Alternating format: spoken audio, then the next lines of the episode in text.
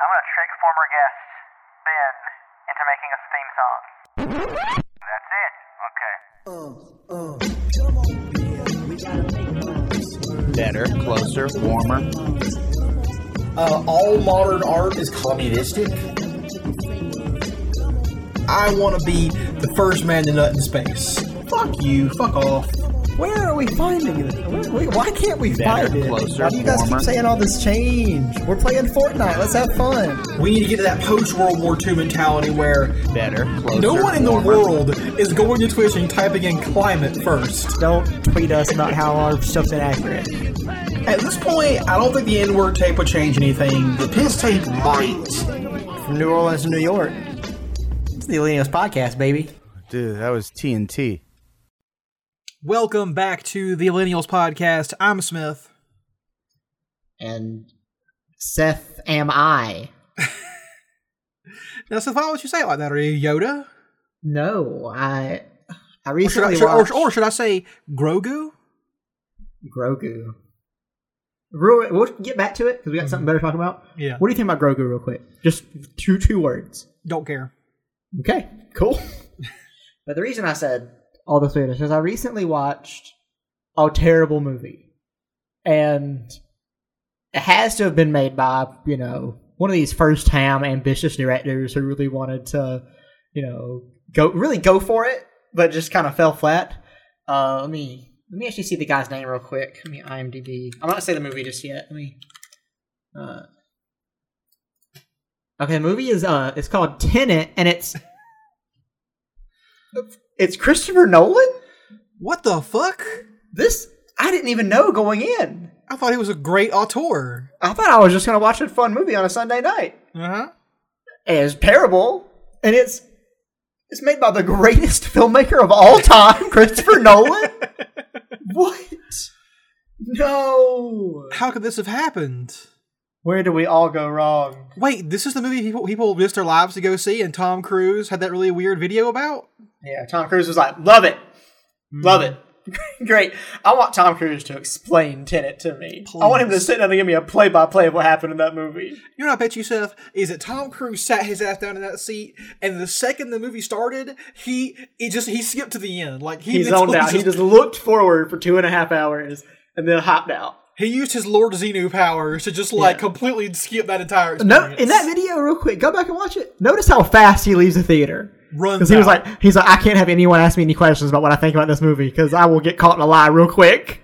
Just loved it. And he just tore out. He did his Tom Cruise run right out of that bitch. Taking 2 steps at a time out of that motherfucker. Yeah. What I thought was weird about the video, by the way, was the preamble of him going to the theater in, like, a motorcade. Like he's the president. Yeah, but we both separately watched Tenet, and it's bad. It's so bad. Awful movie, just wretched is my description of it. Yeah, it's I don't even. Here's the thing, and I'm going to go ahead and before we even talk about, first of all, this is the Illenius Podcast. Yeah. We talk about politics a lot of the times, but sometimes we don't, because today we have something more pressing to talk about. Uh-huh. A bad movie named Tenet. Before I even get to have my thoughts about this movie, I'm going to go ahead and say, I 100% guarantee its Rotten Tomatoes score, its Metacritic score, its average review on Letterboxd, all that stuff is entirely based on the fact that it's directed by Christopher Nolan. If any motherfucker, if anybody else directed this movie, I'll tell you who directed. If I can't remember his full name for some reason, it's the most basic name in the world. If Richard Kelly directed this movie, the man who did Donnie Darko, Southland Tales, and The Box, or The Button, whatever it's called, if he made this movie, people would be shitting on it relentlessly. But instead, you get a lot of people who are like, "Yeah, it's good." I liked it, and I really enjoyed it. And also, I have to go catch a train real quick, but I would love to talk about the whole thing, explain all of our theories about it, back to back. Hey, Seth, listen. Yes. Richard Kelly, in my opinion, should not get this smoke, because Southland Tales was a better and more comprehensible movie than this. Yeah. I'm going to go ahead and say this. I think Richard Kelly is a hitter. Yeah. The fact that he was kicked out of Hollywood for no reason is insane. I think all three of his movies, good. Yeah. All of them. Like, I was talking to a friend the other night, or I guess today, and I was telling her that I watched Tenet, right? And they're like, oh, how was it? I was like, it's pretty bad. And she was like, oh, yeah, the last movie I saw from this year was Sonic the Hedgehog. And I was like, Sonic the Hedgehog is a superior film to this. No, Sonic the Hedgehog's fun. It's fun. Yeah, I've seen a lot of movies this year, and of the ones that, you know, were even able to be seen. And Tenet is the worst one. Here's the thing. Whenever, I think me and you have this same idea. Whenever we talk about the worst movie of all time, we don't talk about some low budget movie you find on YouTube. Fate. Mono, you know, Troll 2. We don't, those aren't, whatever. They're bad, sure. But they're a product of so many different factors. A movie that is really, really, truly awful, in my opinion, is a movie like Batman vs. Superman, Rise of Skywalker, and this. Because they are made by people, not only directors, but people who are studios, who have budgets and are supposedly competent. And they just fail and fail and fail and fail. That is what makes a truly horrible movie, in my opinion. At least with Christopher Nolan, you can blame it all on him, because he is an auteur. He is like, I make movies that I want to make myself. So this movie is his disaster, in my opinion. He's one of the only two directors that Warner Brothers gives final cut to. Him and Todd Phillips. Wow, that's Todd Phillips, really? Yes. Two. Okay, Nolan I can see. Todd Phillips. I mean, was the Hangover movies really that good? They made money. That's true. And then the Joker made $1 billion. That's true. So, or just Joker, I guess. How weird is that, by the way, that Joker made $1 billion? Like, yeah, a movie that's, I mean, made for incels is just, which, I like the movie, but you cannot tell me that the marketing and the people who are the most in love with it are incels. That's true. I can agree with that part. It's weird. But those factors are what make this movie entirely Christopher Nolan's fault. And the thing that I don't mind, like, I can still say Christopher Nolan is a great director. Mm-hmm. There are very few directors who have crossover success making populist films that are, you know, good with audiences and pretty okay with critics. Like, that's very, very rare. And he's made several: Dark Knight, Inception, Interstellar, pretty big crossover hits.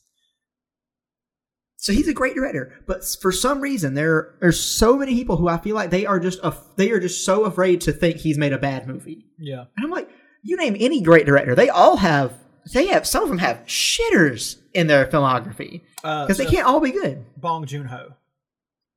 I said some of the greatest filmmakers. Okay, fair enough. Some, like Edgar Wright, is one of the examples of the guy who just can't go wrong. You know, it's just, you know, I'm very excited for his next movie too, but it's so weird. People are just defending this movie over and over. I don't know. It is a movie that is so convoluted at every turn. Every bit of dialogue that you can fucking hear, because the audio mix is so atrocious. Every piece of dialogue that is audible is just exposition word soup to explain a premise that is interesting for, I'll give you this, the trailers, very interesting. The movie does not capitalize on that at all. The characters, to call them two-dimensional would be punching it up, because they are awful. The main character is just called the protagonist. He doesn't have a fucking name or a motivation or anything. He just moves from scene to scene because somebody told him to go there and do the thing.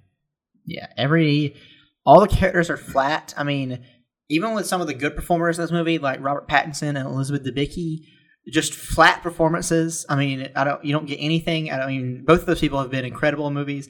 And then, I mean, I guess you're not allowed to say this if you're in Hollywood, but we're not. John David Washington is not a good actor. I'm sorry. Your dad can be the greatest actor of all time, and he is one of them. But he's just not good. He's not. I saw BlacKkKlansman, and while I do enjoy that movie, the worst part of it was John David Washington just talking with zero inflection at all times. He never changes his voice. He never seems to be surprised or emotional in any way. And the one that was the absolute worst part of that movie. And then they just were like, let's put him in Christopher Nolan's $200 million fucking mega blockbuster. And he fucking failed. I mean, once again, not that any actor, you could have put Denzel Washington in this role, would not have saved it at all, the movie. But man, is he just one of the flattest performers there is. He's basically the male version of Tara Reid. I can see that. Just like, is Tara Reid connected, or did she just come out of nowhere? I think she's probably connected. She has. I'm talking about, because the thing about Hollywood is it's so sad when you realize that everyone is related. Yeah. Every time you look up someone, you go deep enough and they're related to some famous producer, or they're the kid of some director or something. Everyone. And that's how John David Washington. I'm sorry, but it's absolutely nepotism. Mm-hmm. What on earth would make you want to cast this man other than his dad being Denzel? And it would not be the first time that somebody got a big role in a movie and was not ready for it because their mom or their dad or somebody was in a position to put them there. Yeah, happens very often. Here's the thing about this movie. Okay, is it makes no goddamn fucking sense. No, whatsoever. Because for everyone out there who's not seen it, we're going to get into spoiler territory here for a minute. If we can even spoil it, honestly. I don't know what you can spoil in this movie. The conceit of the film is that they have invented a technology in the future that can invert the entropy of objects, which basically is just a fancy way of saying they move backwards in time. Yeah. But it doesn't ever even come close to trying to make sense, because it's like the first time you see it, right? You see a little bullet hole in a little bit of the wall, and the protagonist is looking at it, his actual fucking name, and some guy was like, "I'm gonna kill you," and then all of a sudden, like dust flows up into the hole, and the bullet pulls out of the hole and through the guy who's gonna shoot him, and into a bullet of somebody who shot it, or in the gun of somebody who shot it. My question for you, dear audience, is when did that bullet appear in the wall? How did it get there to begin with? Yeah. From a non-inverted person's perspective, when did that hole appear? Exactly. If it's truly traveling backwards through time, it would have had to have always been there or never be there. Right. There's no you can't just say, "Oh, it appears when the character looks at it." That's not how time works. You can't claim to have some weird high concept sci-fi bullshit and not execute it. You can't, because that's how things in this movie interact. It's like when the protagonist looks at them, things start happening in reverse. That's how things start in every scene. And I know that somehow Arrow will be like, "Well, here's how it works. Here's the explanation." Listen, motherfucker, if you can't explain it to the audience in a concise, understandable way, you have failed at movie making. You failed to do your job. But at this kind of movie making, because if it's a movie like Primer, which is an indie movie that I did have to go on the internet and look up, "Oh, this is how it works," it's a bit different because it's an indie film that is, made to be a little bit scientifically complex. Christopher Nolan makes populist films. That is the thing. And is as complex as you want to claim Interstellar and Inception are, the movie pretty well lays out what's going on, which is one of the reasons Christopher Nolan is a great director. Yeah. Those two movies, could be handled carelessly and not explained very well, which is what Tenet is. You can't make a movie on this scale for what is supposed to be a worldwide audience and have this many questions up in the air. When it's about literally the central... If there's some hanging plot somewhere we can think about, that's different. But this is the central conceit of the movie, the thing that I'm supposed to find the most interesting. Because let me tell you, the characters aren't interesting, the settings aren't very interesting, and the fucking art thievery isn't interesting at all. No. So if the cool thing isn't interesting... Why am I in my fucking seat? I don't get it. It's bizarre, and it's just like, again, there's somebody who would be like, "We're not smart enough to get it." And I'm like, "Well, okay, sure, maybe that's true." But I would say that I represent, in this case, an average audience member. Yeah. And the thing is, in the movie, they don't try. That scientist lady, he's like, "Wait a minute, how does it work?" And she's like, "Don't think about it. Don't try to understand." Literally, she says that. She's like, Don't worry about it. Things are gonna be in reverse for the rest of this movie. Don't worry about how it happened or when or whatever you show that he's actually doing all the stuff in reverse. Don't worry about why sometimes he has have this air tank and other times some people don't. All this shit. Don't worry about it. Yeah, it's gonna happen. Enjoy the movie. Well, at about the 19-minute mark, the protagonist asks the question, "Well, does this mean that free will doesn't exist?" And you could replace the next 2.5 hours of the movie with a big title card that just says, "Yeah." And you would be golden. You've gotten the point. Yep. And also, this is unpopular to say, I know, because Christopher Nolan is considered one of the great directors, but this movie, like all his movies, I'm not sure why he's so obsessed with showing it in like IMAX 3D, because his movies look flat. There's no color, no spectacle is allowed to happen on the screen in terms of color. Like, the last battle of this movie takes place in what looks like the Call of Duty developers gave up on making a map. It's nothing. Seth, this big battle, did you see a single enemy soldier? Yeah, I didn't know where the enemies were. Were they fighting themselves from back in time? I don't get any of that. Like, it should be cool, right? There's two teams, one that's inverted going backwards and one that's normal going forwards, and they meet and sort of have a skirmish against the same foe. That should be cool. But it's not. It's just random things blowing up in a COD battlefield. And there are scenes, like, if I'm pretending that I think the premise is cool and understandable, there are several scenes in the movie that are executed very well. Like, when they are in the doing the art heist or whatever, and then the car chase scene. Mm-hmm. Seeing that both perspectives of that are pretty cool. They're well choreographed and they're well edited. I can imagine editing this movie would be hard as fuck, and those guys deserve their money. But that's all. It's all in a vacuum. It's like if you showed me the scene, I'd be like, "Damn, that's fucking cool." Yeah. But if you and then the movie around it is just bad. And the thing about Nolan shooting on film is I don't entirely agree with you that there's no color. I just think that what people who shoot on film want to achieve, the color they want to achieve, I think Nolan does that very well. It doesn't look like all these other movies that we make and are shot on digital. And I think that shooting on digital is fine. I'm not some weird purist who thinks you have to shoot on film and, like Nolan is. So his movie's a lot, like, if you look at The Dark Knight has some incredible shots. And there's scenes when you're looking, especially the very first scene when you're looking over the city, where the colors aren't vibrant, but it looks like a city, and it looks like grit and all that. To me, that's actually the point where his movies drop off because Batman Begins, that shit looks like Gotham City. There's weird, crazy Gothic architecture and steam coming out of weird vents. But from then on, he got full control, and it looks like Chicago. Right? Well, because he shot in Chicago, and that was. It just looks like that. And then the weirdest thing to me, Batman Begins, it looks like Gotham, which is cool. The Dark Knight, which is undoubtedly his best movie, he does get to just shoot it in Chicago, and it just looks like Chicago. Who gives a shit? He doesn't care anymore. But then for The Dark Knight Rises, they switch cities. Yeah, New York. They shoot it in I think it was Brooklyn. Right. Well, Brooklyn's in New York. Oh, yeah. I think that's where they switch. Okay, I'm like, what is the point of all of this? Yeah. So, I don't know. I think he gets up his own ass a lot. In Tenet. He's good at his job. In Tenet, what is the color palette of London? Black, gray, white. What's the color palette of Mumbai? Black, gray, orange. Oh my god! Yeah, and not even orange, more like kind of like a dark brown that kind of fades into orange. And that last scene, like I cannot stress this enough, people. It is gray, it is brown, and there's some white, and that is all the colors you get in that fucking scene. It's crazy. And also, this is an unwritten rule of movies like this: when you have jet-setting super spies and secret agents, you can't go back to locations unless it's the end of the film. Because you can't just bounce back and forth between London and Mumbai. Show me the rest of the world. Like, you got all this shit. Go somewhere else. Like, what are you doing in this movie? Yeah, I don't know. I was ready to give up 5 minutes in, honestly. Yeah. And I know that maybe that's just a color map the rest of the movie for me.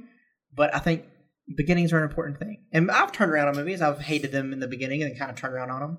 This wasn't one of those films. I think that this is not the movie that Christopher Nolan should have asked people to die on a hill for. Nope. Because he just needs to take the money from this one and hope. I mean, he'll get as many projects as he wants. He has a blank check. Make something different. You're not gonna get to make James Bond, Chris. The Broccoli family will not do it. So do something else. If this was your audition for a James Bond film, you failed.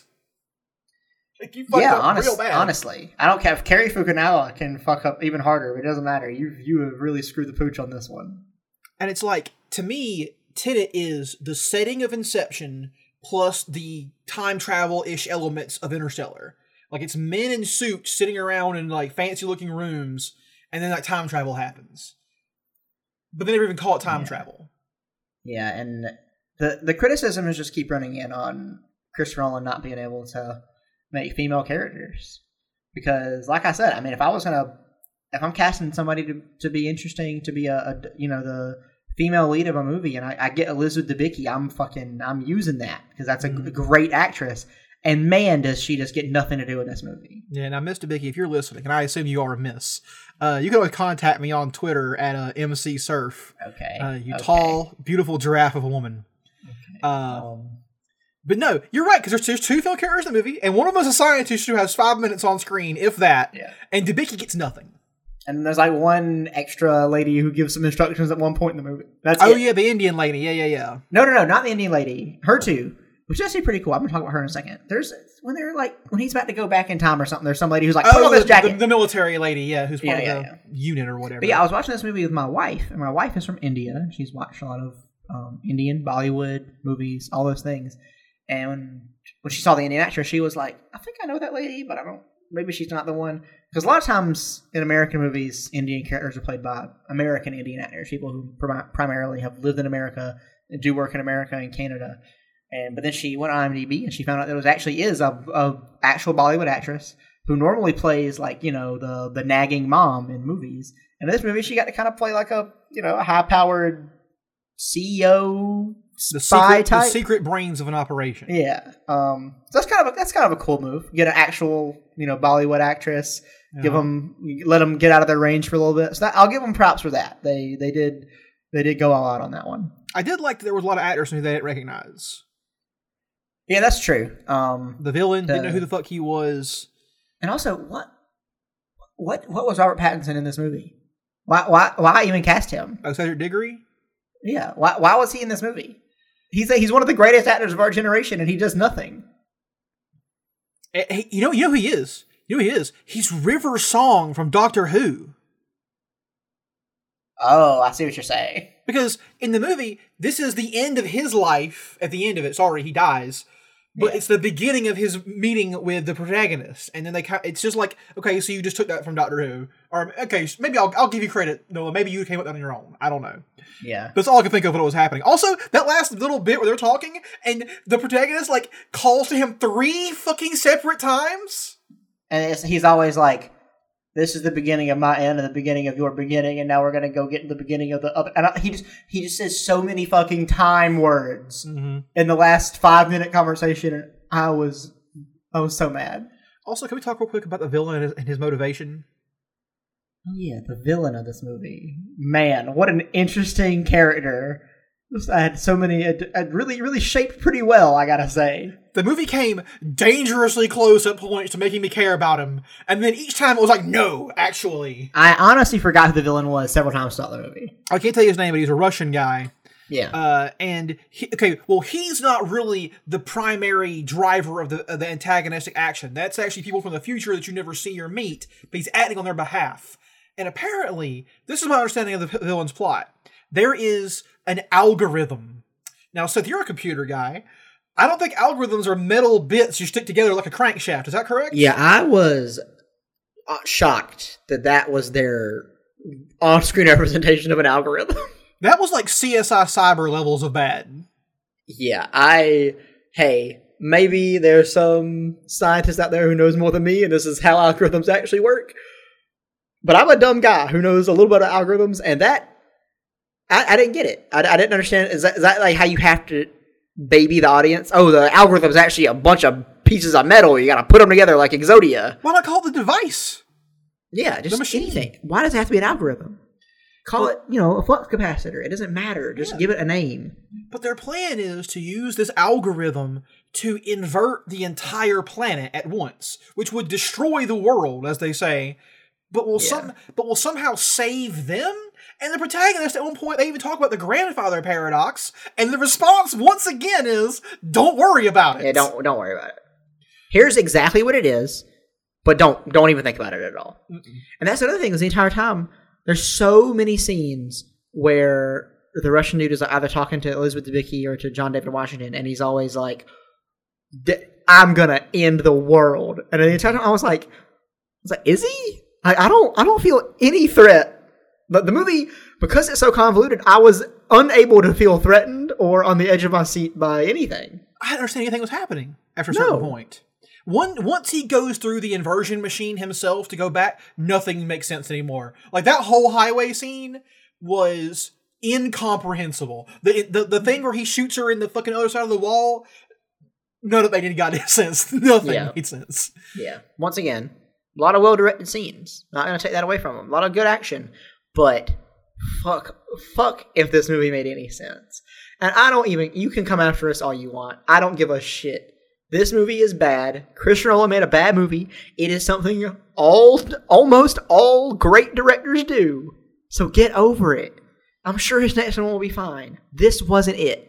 Also, this movie commits two big sins of storytelling. Yes. Which is, well, really just one, but it's two instances of it, which is, do not tell me rules about things if those rules never come up. Because at one point, they tell him he can never interact with his uninverted self. Because if they meet or touch, they'll mutually annihilate.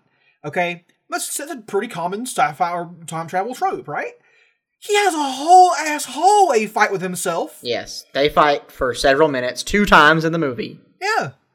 And the only time that it's, like, I guess referenced is when Robert Pattinson's character sees that it's the past one or the future one and just, like, lets him get away. Yeah. I'm like, that would be a good example of the rule if the fucking fight scene hadn't already happened, mm-hmm. where they just tussle for, 5 minutes. And also, there's another rule, which if you're going into the turnstile machine that makes you go backwards, if you don't see yourself on the other side of the wall coming out of it or going into it on that side, don't go in, because it means you didn't make it. That never comes up. Nope. That never happens in the film. Nope. And in the first turnstile scene, which is the one they use in the trailer, like the trailer that came out like 2 years ago, it's just John David Washington just like touching the wall or whatever. I just didn't give a shit. I was like, this is so... And obviously it's the one that we're talking about already. But it's just so convoluted. I was like, this...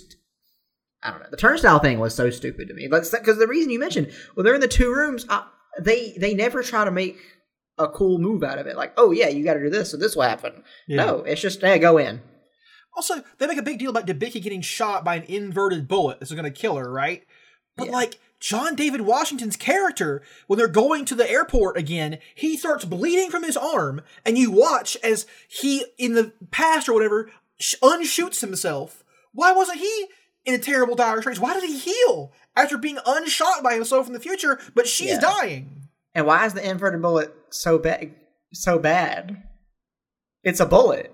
Right. You're not changing the properties of it. You're changing how it interacts with time. It just... Y'all, it makes no sense. Yeah, no. And you remember the highway scene, the car chase scene? Yes. Remember how awful the music sounds in that scene? Yes. Well, when you watch it, of course, inverted, the song plays correctly and it sounds good. Yeah. And I'm like, oh, great, clever. Why did they make a song that sounded good forwards and backwards? Yeah, Nintendo did it with the fucking Skyward Sword trailer. Yep. Do it here. You have $1 million and one of the greatest music producers of all time. Make a song that sounds good 2 ways. Yeah. It was I was like, what? And then I would play backwards, like, oh, okay, but it's not impossible to do this the other way. I felt like it was a waste of my time. This entire movie was a waste of my time. Also, we should mention real quick the amount of time that it takes, which is 2.5 hours. Yeah. In which 2.5 hours of it are incomprehensible. And we also mentioned we didn't pay for this movie, so don't worry, folks. We didn't go to the theater. Oh, no. Didn't risk our lives to go see this movie. No. No. And past guest on this show, Ben, the guy who did our theme song, he did go to a theater to see it and risked his life. And guess what? He didn't like it either. So, that tells you something. Imagine if you went to the theater and saw this movie, and you caught COVID, and you died, and you realized that you died to go see this movie. Yeah, the last movie you get to see is Tenet. God almighty, dude. I could talk all day about how bad this movie is for how many reasons it is, but Christopher Nolan is still batting for it. It just got released in India, and he made a whole video about, oh, Indian, citizens, go see Tenet now. And I'm like, fuck, no. This movie could come out with no pandemic, perfect weather, go see a movie time. I wouldn't recommend it to a soul. Yeah. Like, imagine the alternate 2020 where the pangolin never shit on that bat or whatever, and no one ever ate it, and COVID never happened. And this had come out on time, I would have watched it in the theater and been like, that was garbage. Yeah. And... why did I waste my time? I know. I hated it. I think it's so fucking bad. But I think it worked out pretty well because just to spite Christopher Nolan, Warner Brothers has decided they're releasing their slate, or as of now, the current line is they are releasing their slate of 2021 movies, including Dune and Kong vs. Godzilla, to HBO Max while they're in theaters. Yeah. So people can avoid going to theaters if they would like. And people are upset. Yeah. For lots of reasons. Well, yeah, there's a lot of reasons. One of the things is, how does this work with people getting paid? Because the box office cut is a big deal for a lot of people. Yeah. So that's all I think. The financials of it all, God, they don't make any sense. I read an article today about some guys who are like, you know, old-time Hollywood producers who like have their own little article, and they couldn't make heads or tails of it. They're like, we don't know what the fuck what's going to happen when all this goes down. But there's a couple of things about this announcement. Is one, it's a bit of a good thing, because I'll say this, and I'm stealing this take from some critic I saw on the internet, is that at the end of 2019, I you know, if you asked me, how do you want to see a new movie, I would say in the theater. No doubt. For sure. But 2020 has kind of proven to me that that's still mostly true. I think 80% of movies that I do want to see every year, I would like to see in a theater. But then I was like, I was thinking about some of the movies that came out this year that went straight to streaming, like Trolls World Tour or King of Staten Island. Mm. And I was like, you know what? I don't know if I need to be in a theater to see those movies. Yeah. So I see some value in it. Dune and Kong vs. Godzilla, I want to see in a theater. Hell no doubt. As long as it's safe, which is why I'm fine with movies getting pushed until it's safe. I don't have any problem with that. Which brings the other point is that, and this is not unpopular. I mean, movies in theaters are, while some people say it's dying, are still a very popular way to see movies. Movies make a lot of money in theaters. And I'm sure you've experienced this too. I have lots of people I talk to who are like, I hate movie theater. I'd rather just watch movies at home. I hate it.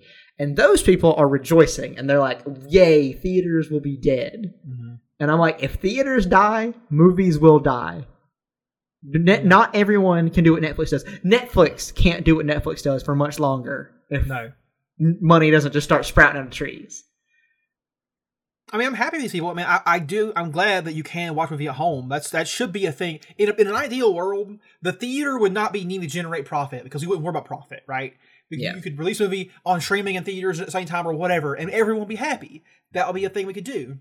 But the way it works now is, if there's no theaters, I mean, it's just... there's a lot less money.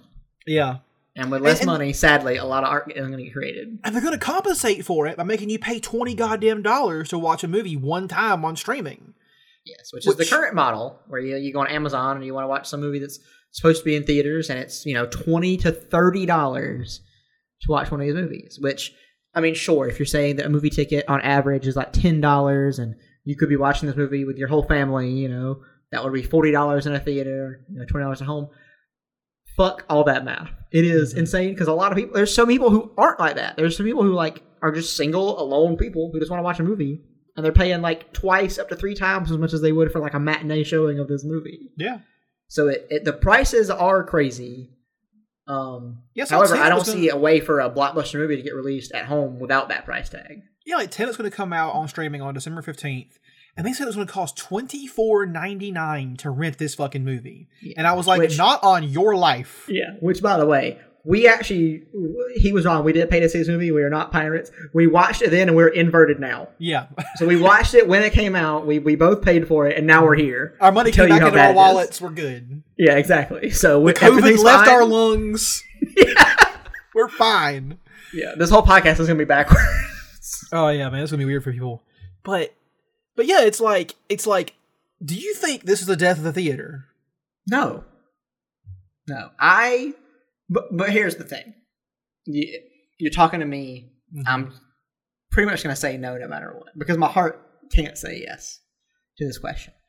Because once again, like I said, if theaters die, movies are going to go with it. It'll be very hard to make a movie with any substantial budget without theaters. So that's why I don't think theaters can die, because, I need movies. The thing that is more troubling with all this to me is that I don't think movie theaters are going to die, but I think that who owns them and who distributes movies is going to change after 2020. Because companies like Regal and AMC are hanging on by a thread.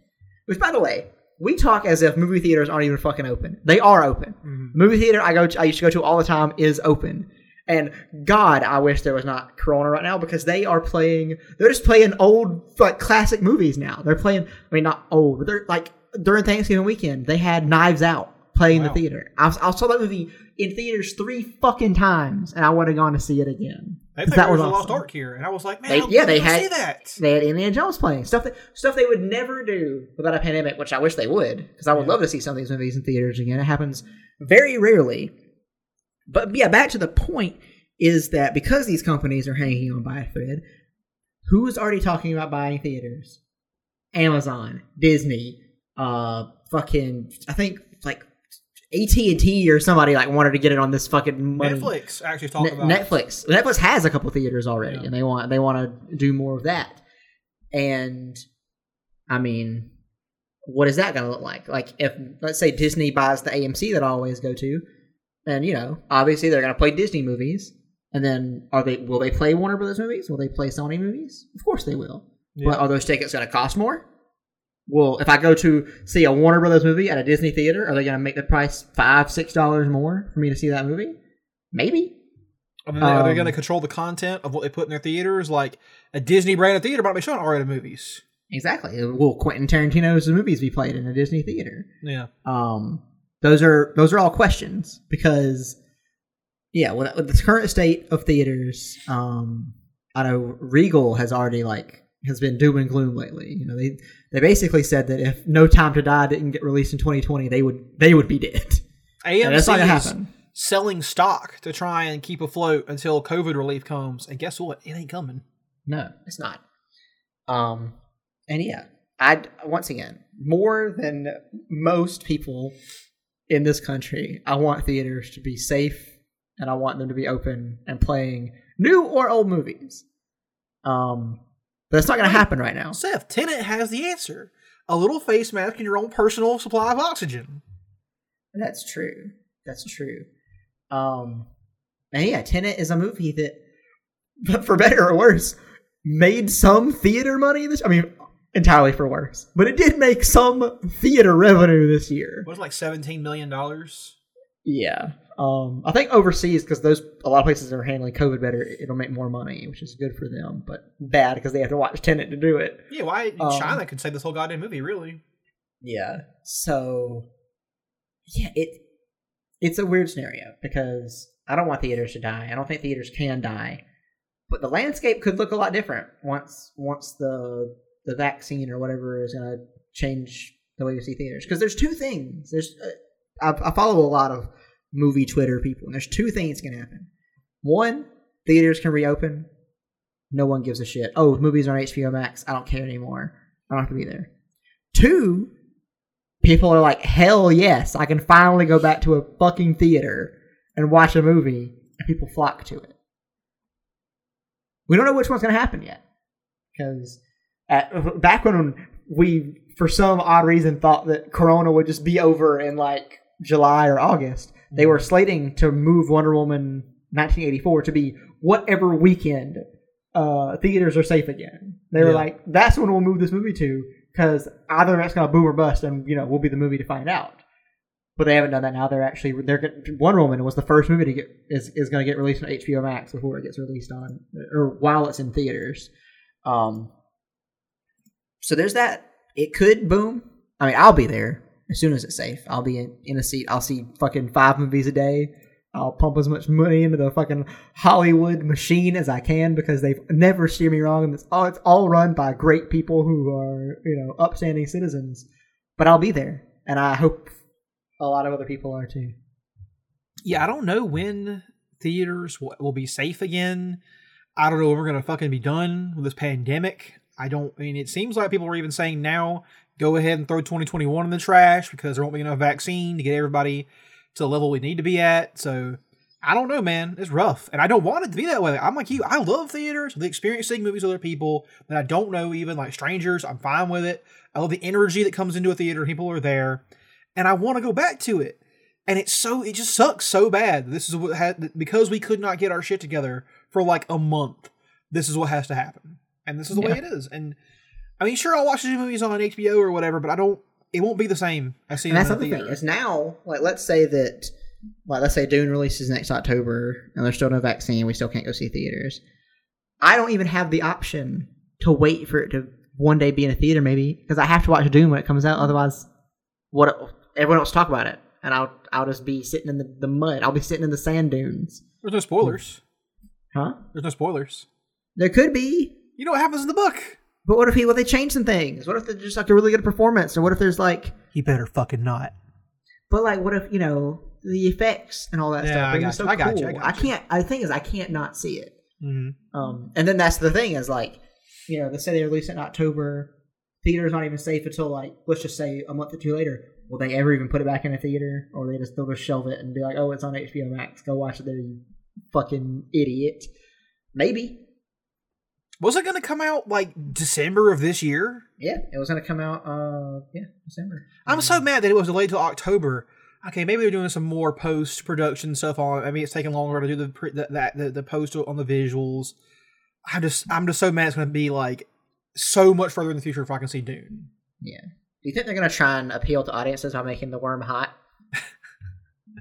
Well, I've seen that worm. Let me go ahead and tell you, Miss Worm, if you're out there, go and hit me up on MC Surf on Twitter. And, what do you do if you have two DMs, one from Debicki, one from the worm? What do you go for? That's a tough choice, man. I have to flip a coin. Okay, good to know.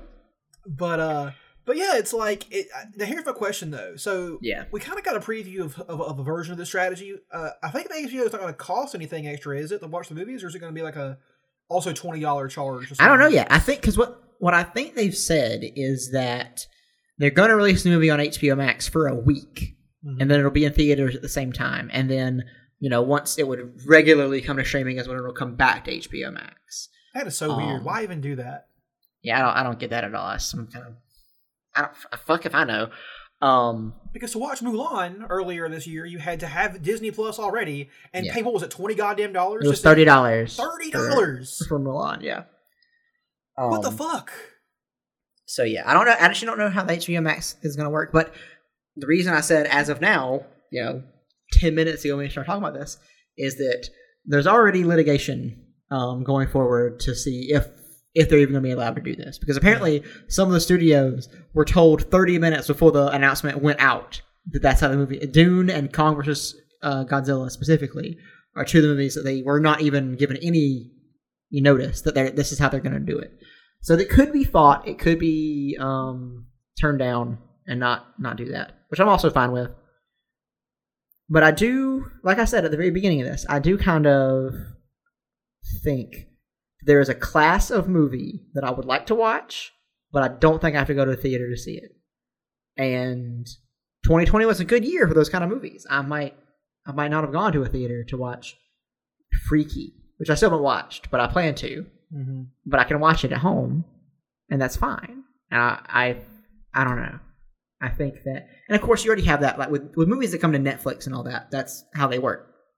They just come to your home. You don't fucking worry about it. But not every movie's on Netflix. Not every movie's a Netflix original, blah, blah, blah, whatever. So, yeah. I think there's two types of movies, and... I want to watch one in theaters, and I don't want to watch the other one in theaters. And I don't know how that, like, because once again, that's all personal. Like, it's not like Hollywood's going to come ask me what movie I want to see in theaters. Mm-hmm.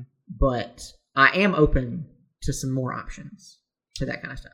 But my question is, will we see other studios following suit? Like, is Disney finally going to bite the fucking bullet and put Black Widow on Disney Plus? That movie's fucking done.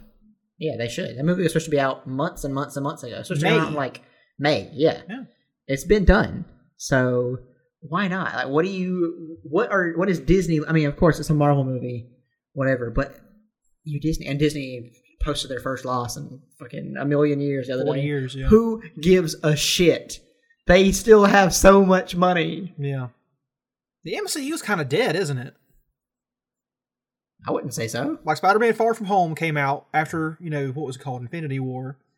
Endgame. Or Endgame. And then we were supposed to have Black Widow, I guess, but it didn't happen because of COVID. But like, there's just nothing. There's no news. All the movies are coming out, apparently. Like, it's just... Well, they've pushed so many of them because Eternals was supposed to come out pretty soon. I think it was supposed to come out this year. Yeah. And then Shang-Chi was going to come out in February, which has, already been finished filming. I think they're editing it now, so it'll be something that's ready to put out. There's a lot of movies that are making... I mean, of course, Black Panther 2 is getting indefinitely fucking pushed out. And I don't even know how they're going to do that movie. I heard they were going to have his sister take over as Black Panther in the comics. But she went fully anti-vax on Twitter recently. Anti-vax. So, I had to rewrite that script one more time. I don't know what's going on with Marvel. It just seems like it's dead to me. Like, it's just like Endgame happened, and then Far From Home, and then, like, COVID kind of was part of it, but even after Far From Home, it didn't seem like there was a whole lot of juice left, I don't know. I think it's weird. I think that... I think they should have been more proactive and had the shows coming out. Because I know WandaVision is supposed to come out pretty soon. And then, like, Falcon and Winter Soldier is out as well. But I think that's what has, even though fucking Star Wars sucks now, but that's what's kind of kept Star Wars afloat, is that The Mandalorian is out. And that we're, people are all watching it, week after week. That's pretty good, so it's still in the conversation.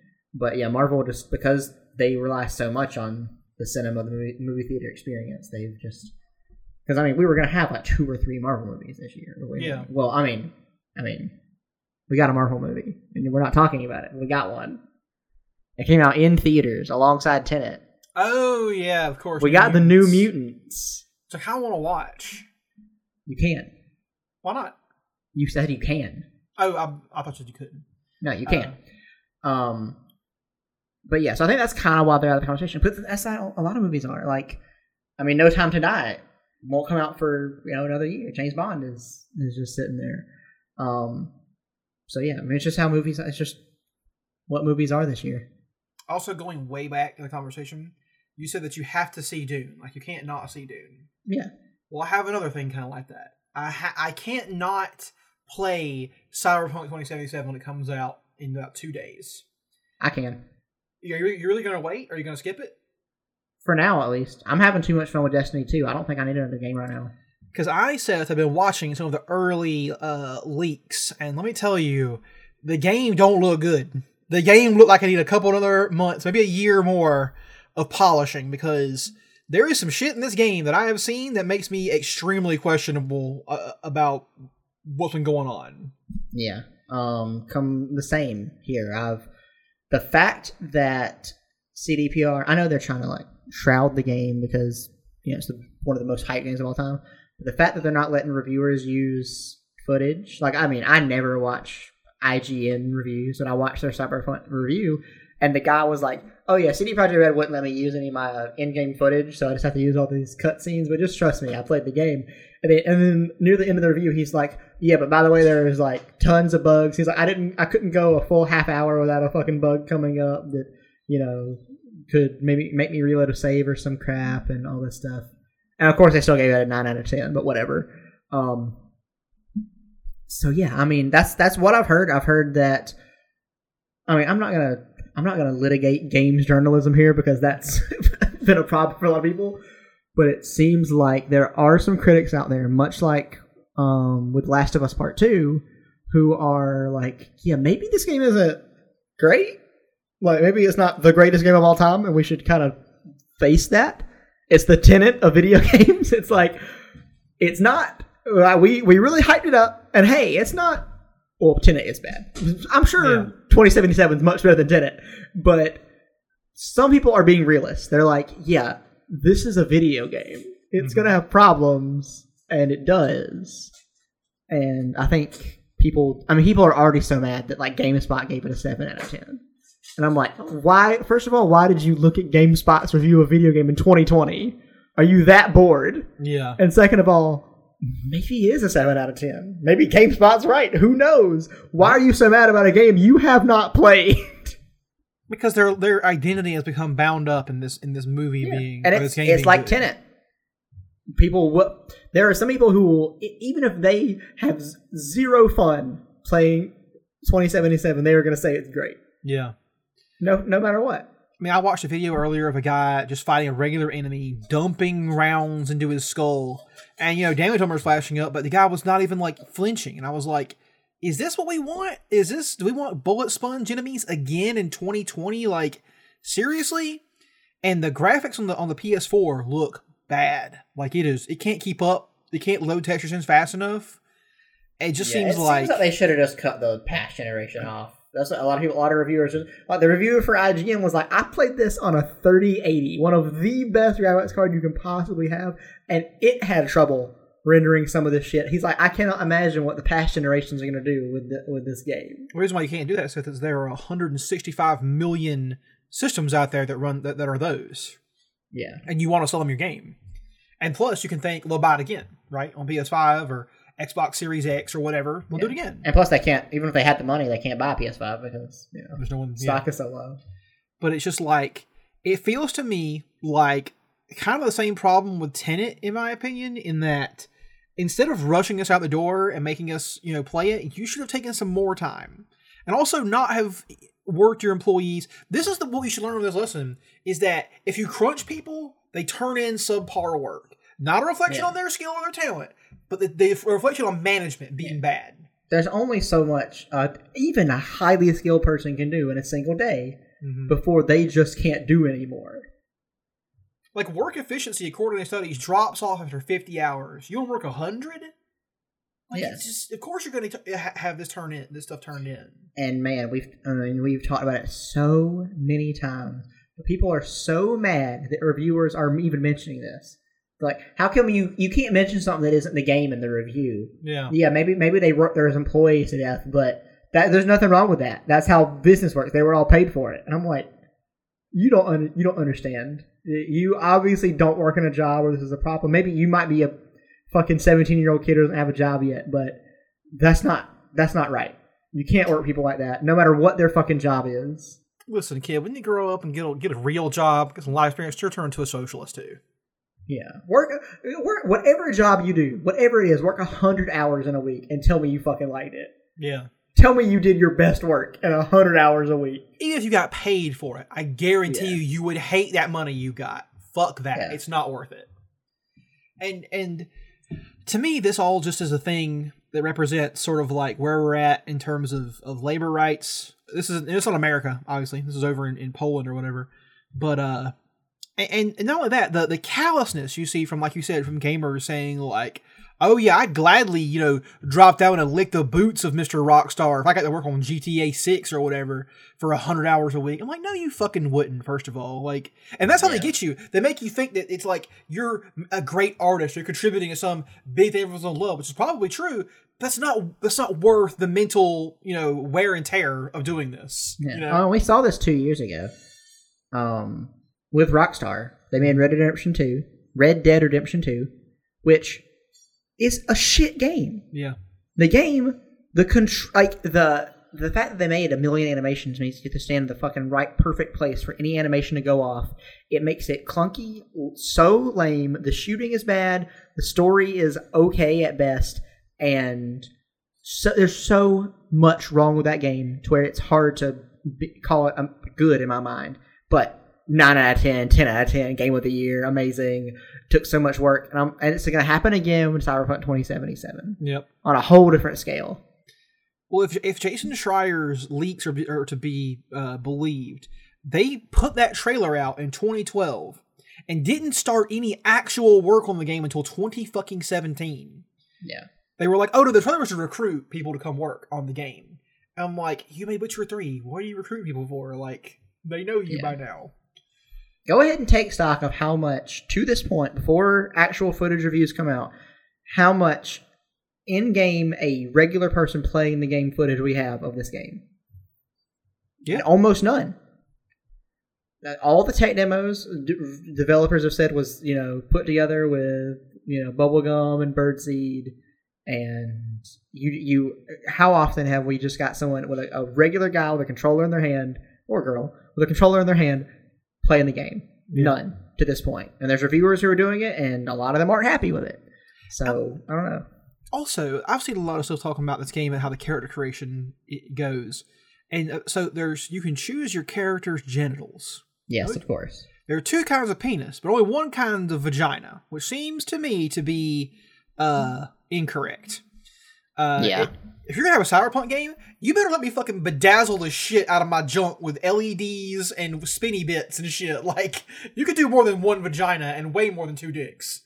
Yeah. For sure. I saw a good article about how this game, the marketing of it, played so into being the fucking internet edgelords, and it worked. Yeah. Because now the edgelords are going to buy it, and then people like us are still probably going to play it too, so they get to have their cake and eat it too. Because, you know, they did the whole mix it up, you know, girl with a big dick, and then they've done so many cringe fucking tweets that are like, oh, just got to play FIFA 78 and they only had one vagina, or they didn't have enough vagina options for my character. And I'm like, that is something that, you know, a Gamergator would be tweeting right now. What the fuck are you talking about? Yeah. So a lot of cringe marketing has gone into this, and a lot of, bad transphobic marketing has gone into this game, which, once again, it goes against what Cyberpunk is about. Like, why is the Cyberpunk 2077 official account having fun little exchanges with Elon Musk? He's the villain in Cyberpunk. Right.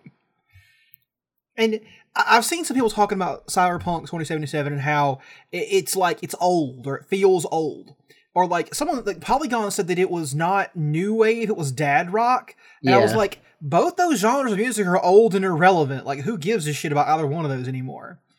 But like, that's the whole point. Cyberpunk is old. That version of the future is born from the 80s, and it doesn't exist anymore. We now know that what we're actually going to see is much worse than what we predicted back then. So of course it'll feel old and kind of kitsch. And they're like, oh, well, why is the world so bad in one review? And I'm like, because that's cyberpunk. That's the punk part. You're rebelling against the bad stuff. So that I don't really contend with. But yes, why is a game building up with Cyberpunk 2077 or in the legacy of Mike Pondsmith's Cyberpunk? Why is it hanging out with Elon Musk? Why is Grimes in the game? What's going on here? Why is it doing crazy, like, energy drink tie-ins with fucking Run the Jewels, who I do like, but what are they doing here? I don't understand any of it. I don't know. Yeah, it's so weird. And yeah, it's like it's pretty much killed my hype for the game. I'm gonna play it eventually. I might be maybe in a couple of months or maybe a year. There'll be updates. It'll be polished and it'll be good to play. But I'm good for now. Like literally last week I was about to put in my pre-order, and then I was like, maybe not. So because you can like preload the game now. I was like, maybe not. And then today it just kind of hit me that I was like, I don't really want to play this game. So I'm not going to buy it. By the way, the game is 65 gigabytes, and there will be a 45 gigabyte day one patch. Yeah, which makes it, fucking people get mad about these Call of Duty games and the size, but fuck, this game's already bigger. Yeah. So yeah, I'll be getting it for sure, because I want to talk about it and probably make fun of some parts of it and point out some stuff about it, because I can't not. Like, I got to see it. Yeah. It'll probably be bad in some ways. I do think that the guys in Witcher 3, well, hold on. After we talked Tenet for 40 minutes, I shouldn't say that they can't make a bad game. Yeah. So I guess you know what? We'll see. And either way, yeah. I will talk about it and get something out of it. I think the guys who made Witcher 3, if given the proper amount of time, can make any game great. I don't know if they have the proper amount of time for 2077. Yeah. And the proper working conditions, the environment, which seems very bad. The right leaders. Oh, yeah. All that stuff. I feel like a lot of that is fucked for them, and I feel bad for these guys.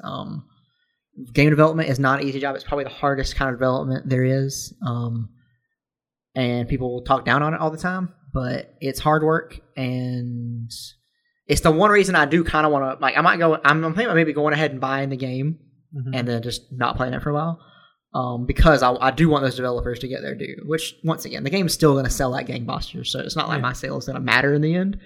But that is the one thing making me want to buy it, is I want these developers to get their shit, because that it sucks they had to deal with this, and that now all of them get to go home after their 16-hour workday and then go on Twitter and have some fucking American teenager be like, oh, what are you talking about? It's so easy to make a game. Yeah. When you to work all day, that's easy.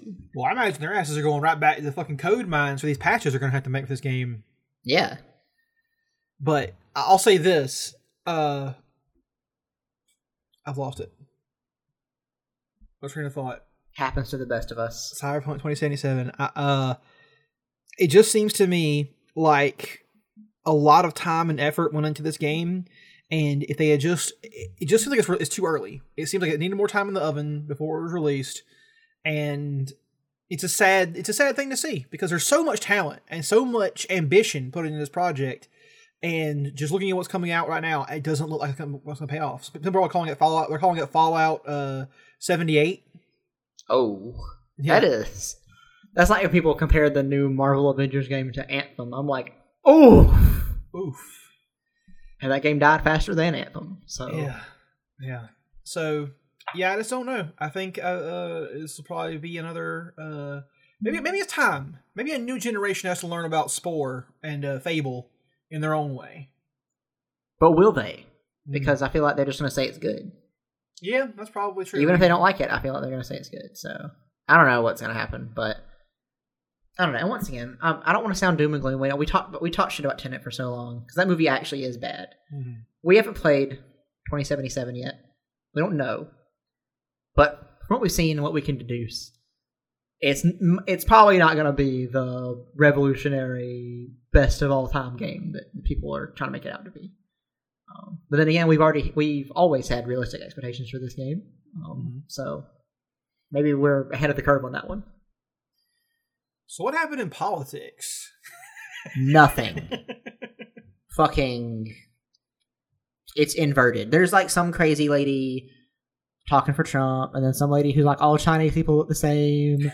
And then there's like, it's just the most, it's just like the casually the most racist shit in the world just being said back to back, and it doesn't matter anymore. Rudy Giuliani has COVID. Yeah, hilarious. Once again, surprised he hasn't already had it. Really, shout out to Rudy Giuliani's immune system for just now getting COVID. Yeah, I mean, because, man, you've been in danger. Yeah, how did he survive this long? I guess Joe Biden still sucks. Not really doing anything to help us. Not really doing anything. Oh, I did the part where he said that Americans aren't looking for a handout. Yeah, amazing. If you call it a handout, you're basically conceding to Reagan. Like, you're no better than Reagan at that point. Like, you've given all room to the right, and they can just run wild with it now. Yeah, but you are under the assumption that he wants to be better than Reagan. He thinks Reagan is probably the pinnacle of all politics. Yeah. Oh, Matthew McConaughey is now an enemy of the left. We need to point that out real quick. Aggressively centrist, he called himself. Yeah, he says that we should aim to be aggressively centrist. Just proves to me that McConaughey is your average American. He's a typical American. Yeah. His politics have no coherence to them. Yeah, I'll say this. Count out McConaughey, because like his big thing was, it's like, why are the Hollywood liberal? He called them the far left, which by the way he means basic liberals. Mm-hmm. He was like, why are they so upset that they're fighting this election? Like, didn't they fight the election in 2016? I'm like, maybe for like a day or two. Clinton conceded the next day. Yeah, they conceded pretty fast. And there was like people in the news talking about, was this rigged? But after that, it was over. This shit's been going on for a month now. And once again, I don't give a shit about any of it in the first place. But you can't sit here and say that the Democrats acted the same in 2016. Oh, what's funny, by the way, right now, I'm looking at we use time.is to sync up for our times. Yeah. And there's an ad right here. Warnock plus Ossoff, radically liberal, radically dangerous. Yeah, the words radically liberal and radically dangerous are absolute opposites. Yes. Those are two different ends of the spectrum. It is funny, I did actually hear someone in real life refer to Kelly Loeffler as a rhino, a Republican in name only. which I have never heard anyone call a Republican that. So that's pretty crazy. That's really funny. It's crazy, dude. People are bizarre. They have no idea of what's going on around them, because no matter how much that Loeffler and Perdue tweet or talk about how much they love Trump and how much Trump says they're great, some people, these QAnon adjacent people and deep conservatives, have got it in their heads that Perdue and Loeffler are like Democrats that disguise themselves as Republicans somehow. Yeah, no. And they're talking about boycotting the January 5th runoffs because they say that if they vote in that will acknowledge that Trump lost Georgia. And I'm like, do whatever you want. It's just funny to me that that's what your thought process is. Yeah, I mean, at this point, hey, maybe I'm crazy, but I don't think we're going to turn these election results around anytime soon. So just get with the program. The world is, I'm not even sure why they're mad. It's not going to be that much different. If even 1% different, which it probably won't be, why are they even mad? It makes no sense to me. Like, even if you assume that Warnock and Ossoff win their runoffs, you still got Joe Manchin, you still got Kristen Sinema, whatever her fucking name is, out in Arizona, who can just turncoat and join the Republicans for a little while for one vote to stop things. Even if John Ossoff was Leon Trotsky, he would not be able to make a single ounce of difference in our government. Okay? No. So absolutely. Why are you so mad?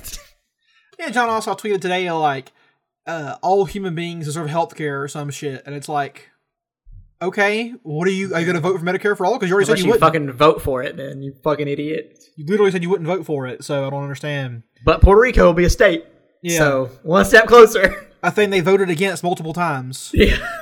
Oh, wait, Seth, we can't go yet. Oh, shit. I found out the craziest thing the other day. Okay. So shout out to my friend Casa from Australia for telling me this. Australia is not an independent nation. Did you know this? No. Their head of government is the Queen of England. And they have... What the fuck? Yeah.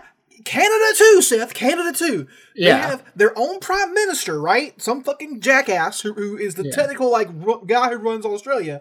It was also a guy. It's a separate guy, a different guy called like the shadow minister. He's like literally called like the governor general, and he technically is the fucking he can dissolve government, Seth. He can dissolve the government at any time. He's the technical. I hope he doesn't wake up on the wrong side of the bed one day.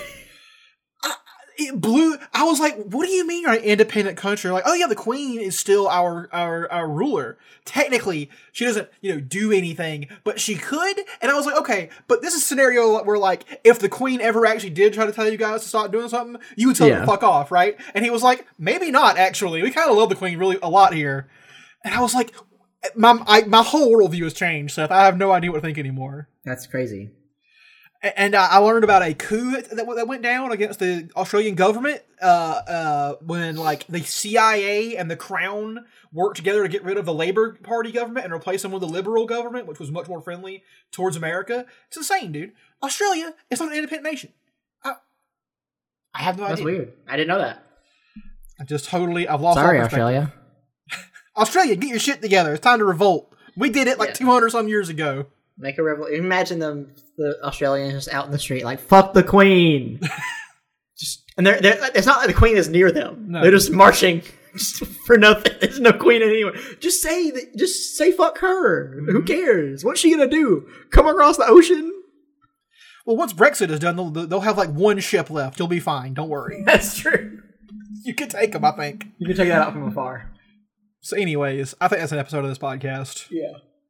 All right, well, I'm Smith. You can find me on Twitter at MCSurf. Get at me, Miss Debicki and the Worm.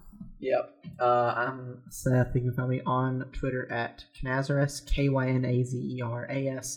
Same name for Letterboxd. I also stream on twitch.tv/Knazeras.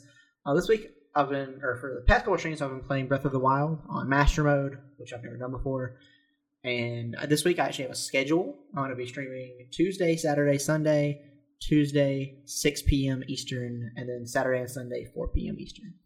Why am I never getting any links to this? Why are you never hitting me up? Let me know so I can watch. If you followed me on Twitter, which you do, you have the link readily available. I don't check it all the time, though. You live on Twitter. Okay, fair enough. Anyways, our art is done by Marcus Barkley. You can find him on Instagram at Mr. Beaches. I sure forgot about the part. I think it's not always done by Ben Powell. He has his own podcast called Southern Smackdown, where they talk about wrestling, and they're both from the South. If that sounds interesting, go check it out. He has his own Twitch channel, twitch.tv/TheBenPowell. Check him out if you have time. Oh yeah, is there a review on Letterboxd yet for Tenet? Is there for me? Yeah.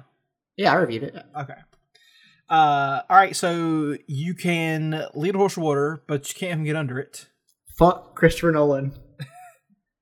We have stopped trying to solve our problems and are trying to outlive them. By the way, better movie than Tenet. Yep, and from New Orleans to New York. That's been the Leading Us Podcast, baby. We're out. Out.